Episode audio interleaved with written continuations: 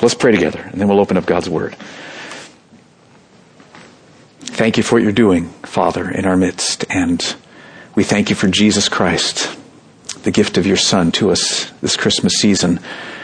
And I pray, Lord, for me, Lord, as I open up the Word, I pray that you'd help me to be just clear and give me the right heart and give me wisdom and help.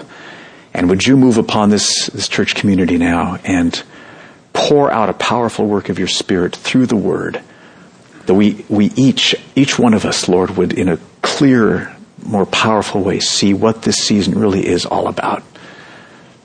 So come and work now, I pray. In Jesus' name, amen. Amen. Christmas is definitely a wonderful time of year, right? You're enjoying it. Uh, but it's also a bit of a production, right? I mean, I looked up some statistics. So on average, uh, there will be $800 spent for every man, woman, and child in this country on gifts or decorations or trees or that sort of thing. Um, almost 2 billion Christmas cards are going to be sent. Have you done yours yet? Right? Okay. You, you, the numbers are still waiting for yours. Uh, almost 30 million Christmas trees. So there's lots and lots going on. So it, it can be a very big production. But of course, the problem is, and you've experienced this, is that you can do all the, you know, the buying of the presents and the cards and the parties and the trees and the decorations and still not be experiencing what Christmas is really all about.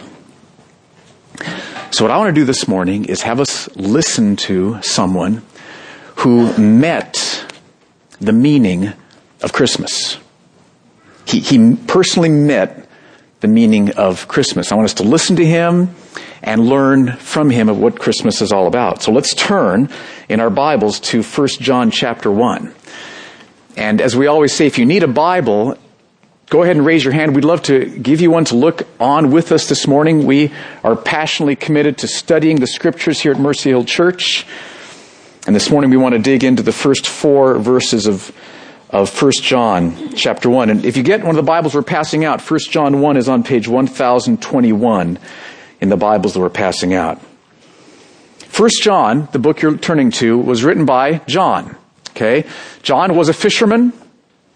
He lived in Palestine uh, in the first century A.D. And he was powerfully transformed by meeting Jesus Christ. And he wrote the Gospel of John and 1st, 2nd, and 3rd John. So he's written four books in the New Testament. And this letter, 1st John, is all about how he discovered life. What life is really all about. Because you know, there's more to life than just working and eating and sleeping and playing. There's, you can do all those things and not really experience life as it was meant to be experienced. And John writes this letter to tell us about the life that he discovered.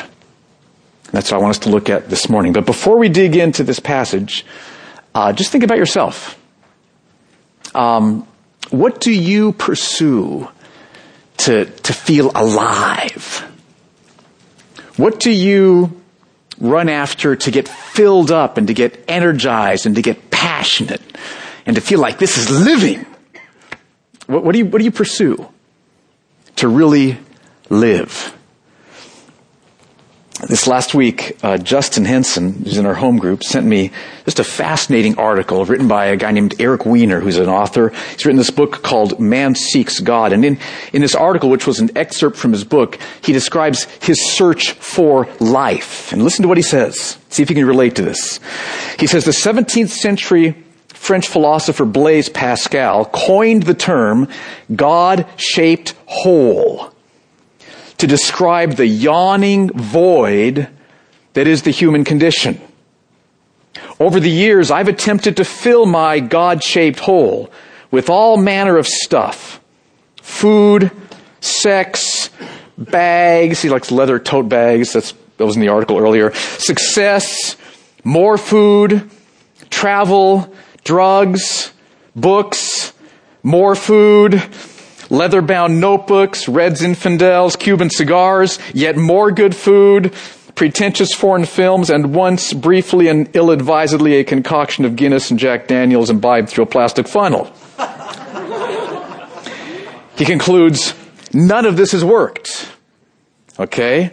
So notice he describes the human condition as having a yawning void. We're all looking for something to fill up that yawning void, something to give us life, but nothing that Eric Weiner pursued gave him the life he was looking for. Nothing filled that void. Nothing gave him the life that he was seeking. John, in 1 John, tells us how he found life.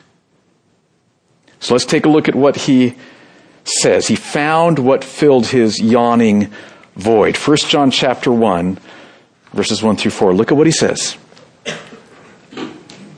That which was from the beginning, which we have heard, which we have seen with our eyes, which we looked upon and have touched with our hands concerning the word of life, the life was made manifest, visible, tangible, real.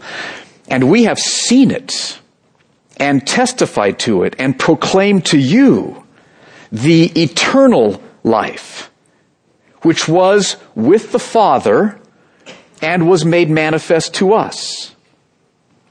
That which we have seen and heard, we proclaim also to you, so that you too may have fellowship with us. And indeed, our fellowship is with the Father and with His Son, Jesus Christ. And we are writing these things so that our joy may be complete. Okay, so what life is John talking about in these verses? That's what he's describing in this letter. First John is all about this life, but he gives us enough clues in these first four verses so we can figure out what the life is. I notice first of all, he says this life was from the beginning. First words of verse one. That which was from the beginning. So this life that satisfies our yawning void was in existence before the Civil War. It was in existence before uh, the Roman Empire. It was in existence before creation. From, from the beginning, it's existed. And that, that's important because if I told you that, that the solution to your yawning void kind of popped into being maybe 10 years ago, you'd think, well, I don't know about that. This has stood the test of time. It's got antiquity behind it. So this life was from the beginning. Okay, and second, I noticed in verse 2 that this life is eternal. Notice how John says this. The life was made manifest, and we've seen it and testified to it and proclaimed to you the eternal life. It's eternal. It lasts forever. Once you taste of it, it will last forever for you. And, and that's, that's helpful because, you know, jobs come to an end, careers move into retirement, movies all end up running the credits. Everything in this life, you know, death will bring it to an end. But here's life that's eternal. Eternally filling that yawning void. Okay, so but what is it? It's from the beginning. It's eternal. What is it? What is it? Huge clue.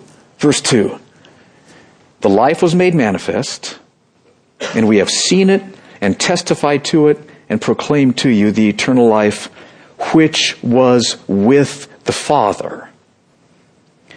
Okay, so the life that fills our yawning void was from the beginning, it's eternal, and it was with the Father. Now, if you've read John's Gospel, you know what John's talking about here, right?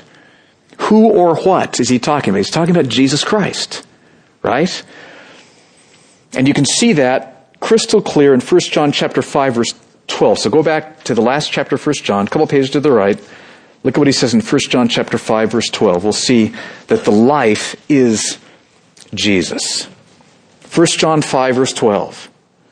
Whoever has the Son the Son of God, Jesus Christ, has life. Whoever does not have the Son of God does not have life.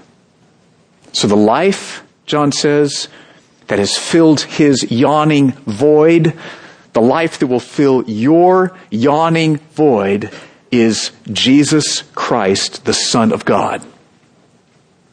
Now, how can John be so sure? How does he know that? Says who? Okay? And you might think, well, you know, it's just that John had a lot of faith. You know, faith doesn't need reasons. Faith just kind of closes its eyes and leaps out some kind of blind leap of faith without needing any reasons. Isn't that what the Bible teaches we're supposed to do? No. Thank you. No! The Bible is full of reasons. God gives us reason after reason after reason. And here in these verses, John tells us how he can be absolutely sure that Jesus is real and that the life he gives us in himself is absolutely real. Look at what he says in verse 2. He says, The life was made manifest. That word made manifest means it was made real, it became visible, it became tangible. The life was made manifest, and we have seen it and testify to it and proclaim to you the eternal life which was with the Father and was made manifest to us, made real to us, made visible to us, made tangible to us. So God had this life become tangible, real, visible to John and the other disciples. So when did God do that? When did that happen?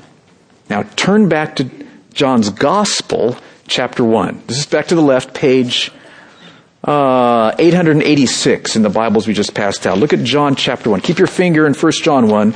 Go back to the Gospel of John chapter 1, page 886. I want to read to you a couple verses in this first chapter and notice all the parallels between what he says here in John's Gospel and what he wrote in his first four verses of his letter. John, Gospel of John, chapter 1, verse 1. When did God make this life manifest to us? Let's read. Verse 1. In the beginning was the Word. Now in John's Gospel, he describes Jesus as the Word. Jesus is the Word, the message from God to us. So in the beginning was the Word. The Word was with God, and the Word was God. Verse 4.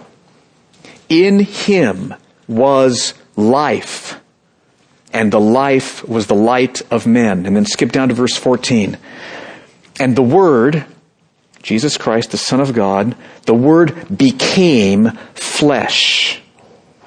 The Word became flesh. So Jesus Christ, fully God, became a man. The Word became flesh. Okay, so here's the manger. Okay, the Word became flesh. Became not just fully God, but became fully man. Fully God and fully man. The Word became flesh and dwelt among us, John says. And we have seen His glory. Glory as of the only Son from the Father, full of grace and truth. So when did God make this life manifest to John so that he could touch and see and hear? It was 2,000 years ago. A little town outside of Jerusalem called Bethlehem a baby born to Mary and Joseph named Jesus. No room for them in the inn, laid in a manger. Now, with that picture in mind, go back to 1 John chapter 1. How did John know that this life is real? That Jesus is really the life that we were meant to have, the, the life that would fill our void. It's not because he took some blind leap of faith. It's because he, look at verse 1 It says, That which was from the beginning, which we have heard, he heard with his own ears, which we have seen with our eyes, he saw it with his own eyes, which we looked upon and have touched with our hands concerning the word of life. That's how John knew. He heard with his own ears. He heard Jesus teach. And, and when Jesus taught, things that he said filled his soul with peace and caused his heart to leap with joy. He heard with his own ears. And John says that he saw with his own eyes. His own eyes saw Jesus talk to blind Bartimaeus, whose eyes were dead. And he said, Be healed. And his eyes were healed. John saw that with his own eyes, saw blind Bartimaeus' eyes being healed. He saw Jesus Remember the story about the gale force winds in the Sea of Galilee and the disciples are all fearing for their lives and Jesus says, quiet!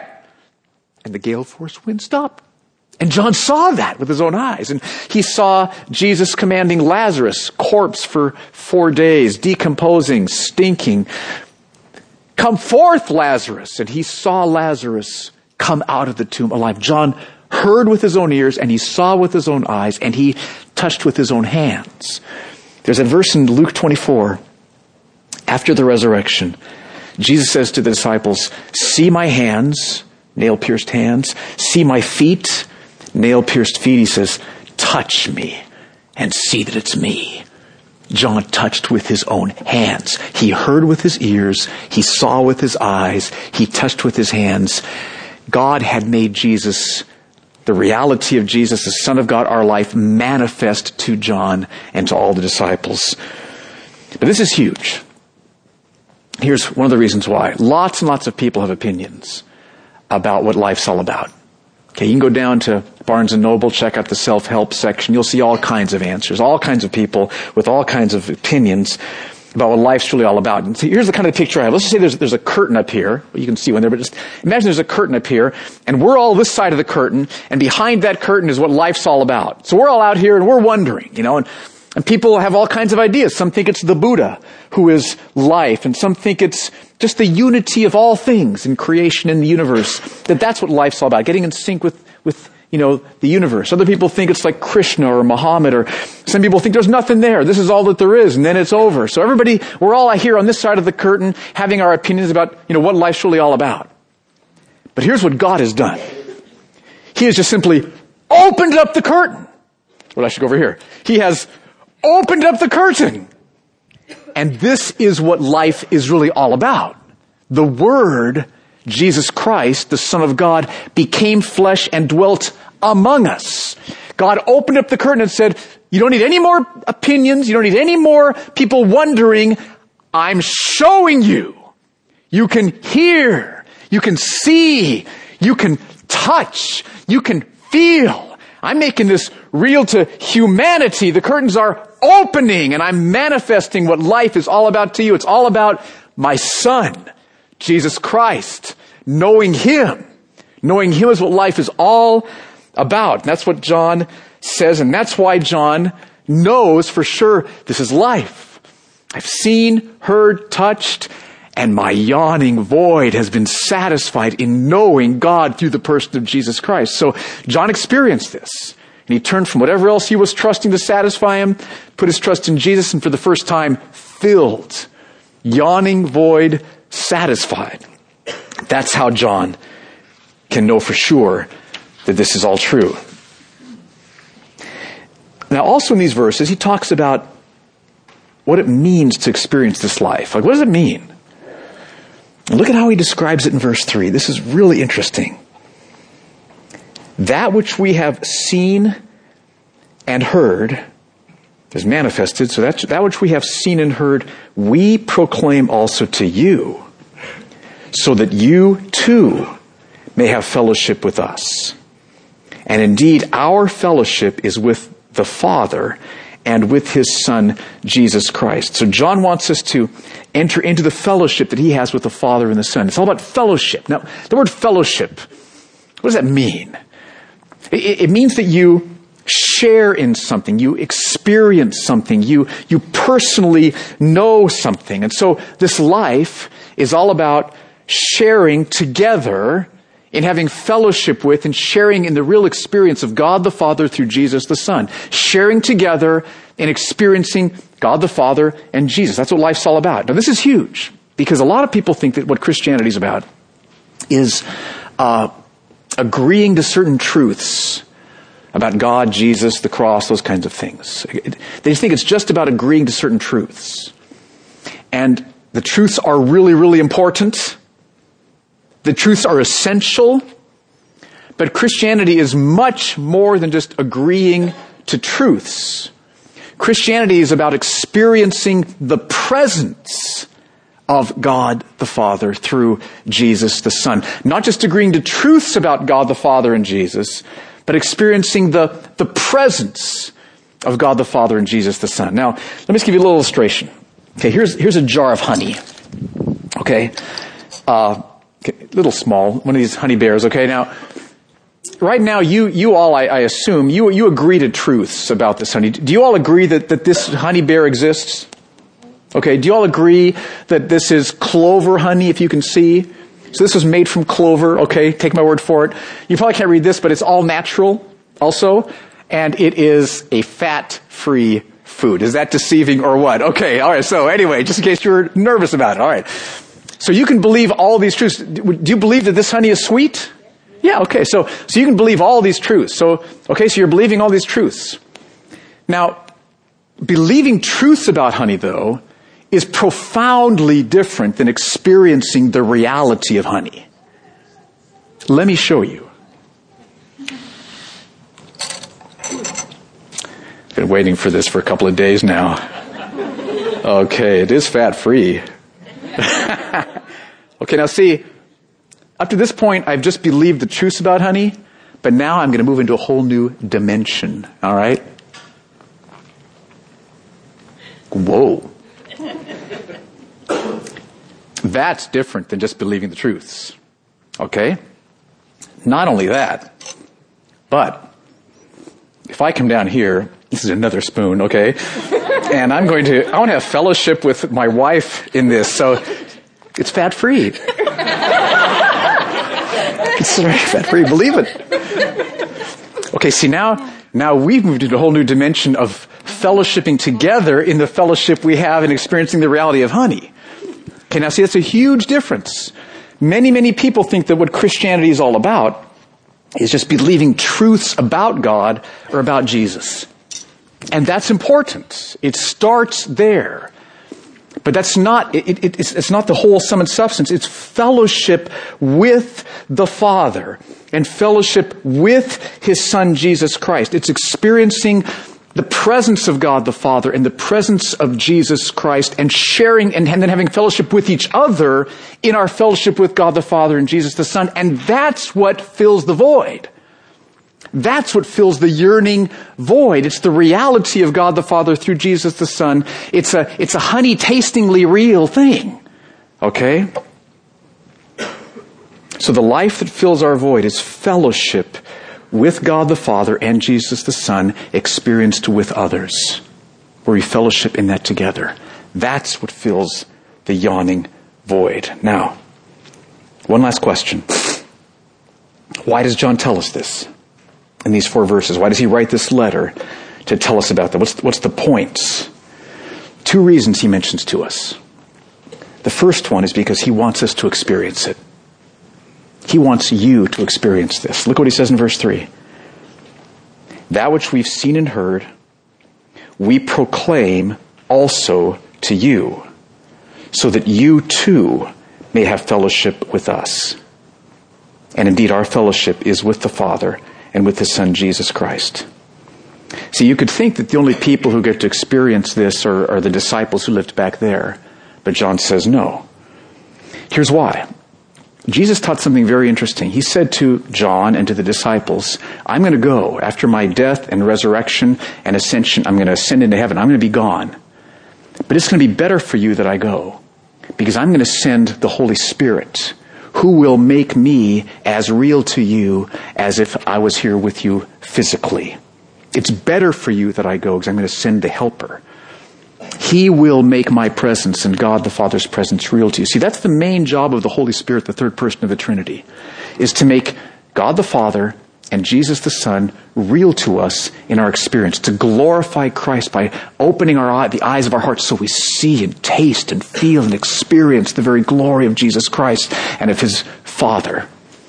So the Holy Spirit is given so that even though Jesus isn't here physically now, he's in heaven now with the Father, but he's poured out the Holy Spirit, and it's by the Holy Spirit that you can have a honey tastingly real experience of God the Father and Jesus the Son.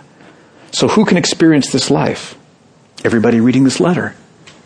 John writes this letter so that we can experience this fellowship with each other in fellowshipping with God the Father and Jesus. Now, how do we experience this? Let me just give you two steps. Two crucial steps. The first is, you can see it down in chapter 1 verse 9. It says, if we confess our sins, he is faithful and just to forgive us our sins and to cleanse us from all unrighteousness. There's a big barrier that keeps us from experiencing the life that God has sent to us in the person of Jesus. And that big barrier is our sin. Sin just simply means pursuing other things to satisfy that yawning emptiness. We pursue all kinds of other things, but see, that's what I mean. That's at the root of all sin. That's where that's what racism is about. That's what greed be, is behind greed. That's what's behind you know bitterness and pride and, and hatred and, and animosity and covetousness and all those things. What's behind all of those is seeking something besides Jesus Christ as my my heart satisfaction, something besides Him. And so we've got to confess that sin to God and, and ask Him to forgive us. How can He forgive us? there needs to be forgiveness because God's holy and righteous and every sin has to be punished because he is just. But the good news is Jesus came to earth. One of the reasons he came was so he could die on the cross in our place to pay for our sin. And so the, the most amazing thing happens when you confess your sins to Jesus Christ. When you say, I'm sorry, I'm turning from those other things I used to trust to satisfy my heart, and I'm turning to you forgive me, change me, help me, when you really mean that, the moment that you pray that, all of your sins are forgiven. Past sins, all of them. Present sins, future sins, all of them forgiven. His power goes to work and starts to change you. And at that very moment, you're adopted into God's family. God is your Father. He will pour the Holy Spirit out upon you and mm, you will taste. So the first step is to confess your sin to Jesus. And then the second step is to trust Jesus as your void filling treasure. Trust Him. Seek Him. When your heart's empty, turn to Jesus Christ. Say, help me. Open up the Word of God. Ask brothers and sisters what scripture would be helpful. Pray with me. Follow Jesus, obey Him, and, as you obey Him in the path of obedience, He will be manifesting Himself to you, making Himself real to you as you follow the path of obedience. Trust Jesus as your void filling treasure. As you live a life of confessing your sins to Jesus and trusting Him as your void filling treasure, you will experience this fellowship that John's talking about. Your heart will be filled. Your heart will be satisfied. Your heart will be at peace. Your heart will be content. You'll be alive. You can work, you can sleep, you can eat, you can drink, you can play, all those things and not live. This is living. 1 John 5:12. He who has the Son, Jesus Christ, has life. He who does not have the Son does not have life. Now one thing I just love about this is life does not depend on your circumstances. Isn't that amazing to think about? I mean, you might look at your life right now and just say, I need to get a life. All right. I don't have any of my circumstances are a disaster. Everything's going wrong. The beautiful thing about what John has experienced here and what he's describing in these words is he's describing a life that is not dependent upon any of your circumstances. So you can today turn your heart towards Jesus Christ, cry out to Him, confess, meet Him, ask Him for help, and He will so meet you that even if your circumstances haven't changed at all, you'll be alive in Him. Sickness, financial pressure, relational difficulties, discouragement, none of those circumstances affect the life. The life is independent of those circumstances. It's just an amazing thing that God's given to us. So that's the first reason John wants to tell us about this life, because he wants us to share with him in it. But there's a second reason. Very interesting what he says in verse 4. Did you catch that? Second reason. He says, We are writing these things so that our joy may be complete.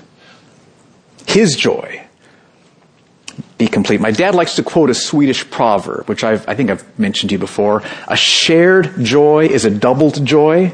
Anybody heard that before? Most of you have.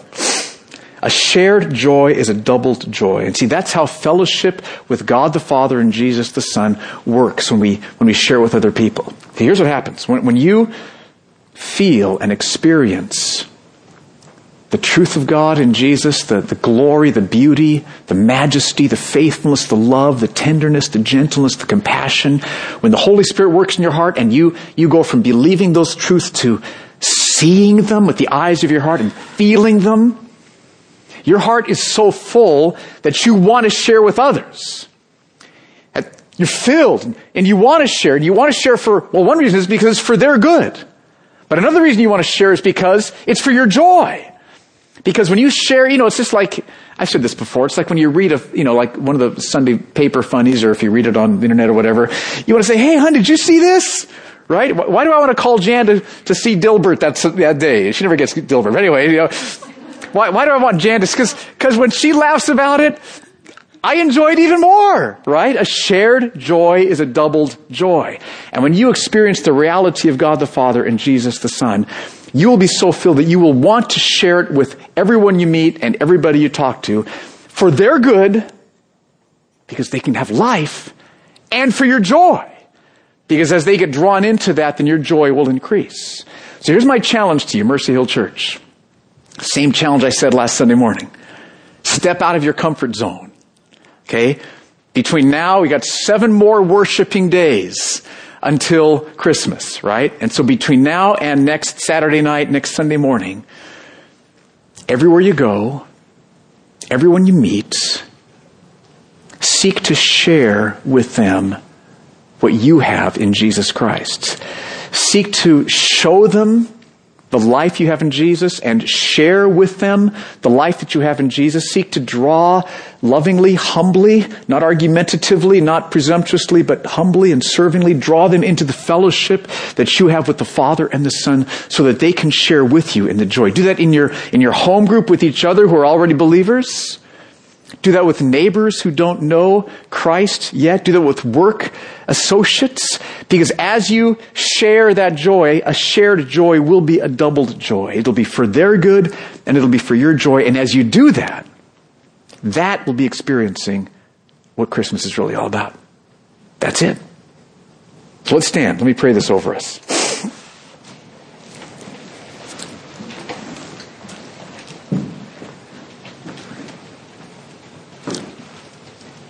Amazing thing you've done, Father, 2,000 years ago, in parting the curtain, manifesting your own self in the person of Jesus here on earth.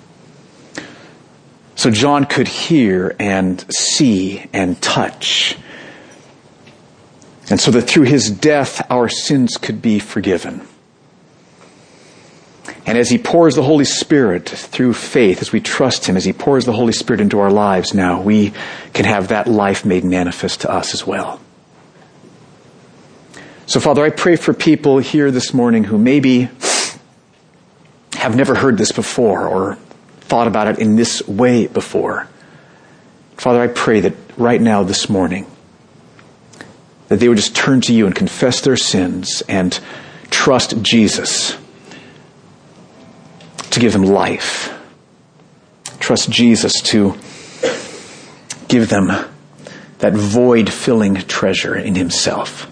So I pray that you would do that, Lord, right now.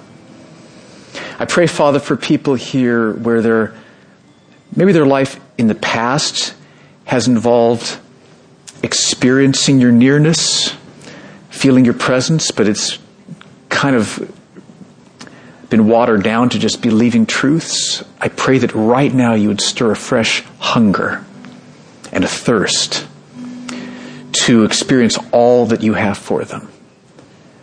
That they would have fellowship with you, God the Father, and Jesus the Son. That they wouldn't just know about you, but that they would fellowship with you. I pray that you would do that, Lord. And I pray, Father, that you would do a powerful work in each of us who knows you, that we would, everywhere we go this week, everybody we talk to, that we would long to draw them into the fellowship that we have with the Father and the Son. Free us from fear. Fill us with love, humility. So manifest your life to us, Lord, that we long to share that fellowship with others work in our neighborhoods and in our workplaces, in our circle of friends and our family members. Do a powerful work. I pray, Lord, that you'd come with your power right now. In Jesus' name. Thank you for John. Thank you for saving him. Thank you for having him write these, these words. We pray this in Jesus' name. Amen.